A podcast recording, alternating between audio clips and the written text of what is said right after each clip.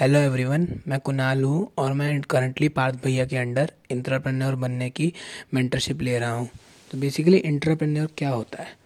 Entrepreneur एक person होता है जो एक ऑन्टरप्रेन्योर के साथ काम करता है, सीखता है और और सीखता है और सीखते सीखते कमाता है और जब तक वो सीखता है और कमाता है कि जब तक वो दूसरों के लिए ये अपॉर्चुनिटी खुद ना बना पाए, तब तक वो उस ऑन्टरप्रेन्योर के साथ काम करता है और सीखता है।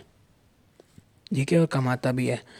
हैं तो बेसिकली एक इंटरप्रेन्योर में ऐसी फोर्टीन बेसिक क्वालिटीज़ होनी चाहिए, ठीक है, जो जब भी आप इंटरप्रेन्योर कहलाओगे, वो बेसिक क्वालिटीज़ नहीं है तो आप इंटरप्रेन्योर नहीं कहलाओगे, ठीक है तो आज मैं उनमें से सिर्फ़ दो क्वालिटीज़ के बारे में बात करूँगा। सबसे पहली क्वालिटी आती है अकाउंटेबिलिटी तो बेसिकली अकाउंटेबिलिटी क्या होती है? अकाउंटेबिलिटी होती है किसी काम को करने की रिस्पॉन्सिबिलिटी ठीक है? आप किसी काम को करने के लिए रिस्पॉन्सिबिलिटी लेते हो, उसे हम अकाउंटेबिलिटी कहते हैं। तो बेसिकली हमने क्या करा था इस अकाउंटेबिलिटी को सीखने के लिए, और ये मेरे हिसाब से सबसे बेस्ट तरीका है अकाउंटेबिलिटी के अकाउंटेबिलिटी क्वालिटी एक्वायर करने के लिए और उसको एक्सपीरियंस करने के लिए, उसका रियल टेस्ट लेने के लिए कि एक्चुअल में अकाउंटेबिलिटी होती क्या है। तो हम बेसिकली क्या करा था कि हमने एक प्रोजेक्ट लिया था जो कि बहुत ज़्यादा चैलेंजिंग हो और उसको फोर्टी एट आवर्स में हमने ख़त्म करना था। ठीक है तो हमने एक टीम बनाई थी और उसमें हम उस प्रोजेक्ट को हमने एग्जीक्यूट करा था उस टीम को हमने एग्जीक्यूट करा था ताकि हम प्रोजेक्ट बना पाएँ। ठीक है तो हमें फोर्टी एट आवर्स में हमने ऑलमोस्ट कंप्लीट ही कर लिया था प्रोजेक्ट बट वो थोड़ा बहुत बेसिक था। और ये हमारी कंडीशन थी कि वो जो प्रोजेक्ट है वो कोई रियल लाइफ यूज़ का हो, तभी उस प्रोजेक्ट को बनाने का फ़ायदा है। तो बेसिकली सिर्फ़ अकाउंटेबिलिटी ही नहीं सीखी थी हमने इससे हमने इससे टीम वर्क भी सीखा था सिंसियरली काम करना भी सीखा था और ये भी सीखा था कि हम चीज़ें मैनेज कैसे करें। बेसिकली मेरा मैनेज से ये मतलब नहीं है कि ज़बरदस्ती दूसरे पे काम थोपना। तो मैनेज से मैं कहना चाहता हूँ कि कैसे चीज़ें इनिशिएट करें, कैसे उन्हें कीप गोइंग करें, कैसे सब कुछ लिस्ट डाउन करें कि क्या क्या चीज़ें किस जगह में रिक्वायर्ड है, किस जगह में रिक्वायर्ड नहीं है। ठीक है? ये सब चीज़ें, ये सब चीज़ें आती है मैनेज करने में।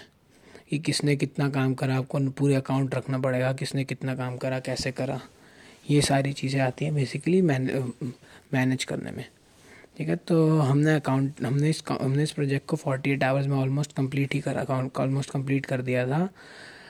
तो उस टाइम उस टाइम हमने उस टाइम हमें पता लगा था व्हाट इज़ रियल अकाउंटेबिलिटी और उस प्रोजेक्ट को हमने इतने इंटेंसली करा था कि हमारी इंटेंसिटी भी बहुत बढ़ गई थी काम करने की, इस प्रोजेक्ट को करने के बाद रियलिटी में।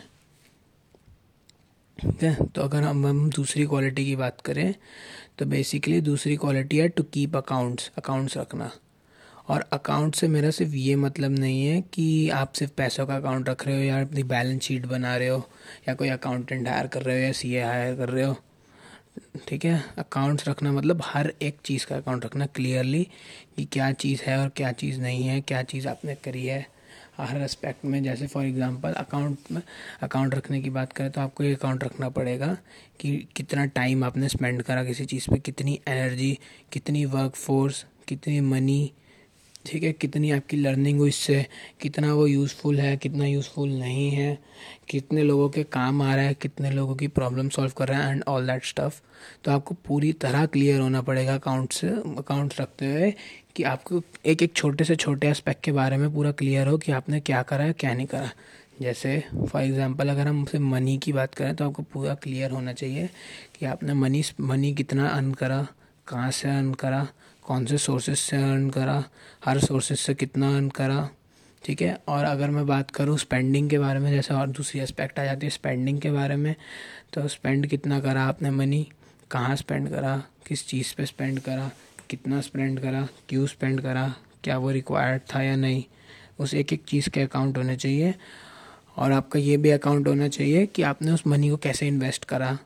उस इन्वेस्टमेंट से वो मनी कैसे ग्रो करा, आपकी आप जो चीज़ कर रहे हो फॉर एग्जांपल अगर आप कंपनी खोले अपने कंपनी से पैसा अर्न करा और फिर उसको फिर से कंपनी में इन्वेस्ट कर दिया तो उसका क्या आउटपुट आया? कितना आउटपुट आया? एक एक चीज़ का आपके पास अकाउंट होना चाहिए, आपको पूरा क्लियरली अकाउंट होना चाहिए क्लियरली दिखना चाहिए कि आपने क्या करा और कितना करा, ठीक है ना? एग्जैक्ट और हर हर एस्पेक्ट में दिखना चाहिए। जैसे मनी का अर्निंग स्पेंडिंग इन्वेस्टमेंट हो गया। वैसे ही और भी चीज़ों का, हर एस्पेक्ट में सिर्फ़ मनी का ही नहीं। बस आज हम यही दो क्वालिटीज़ के बारे में बात करी है। Thank you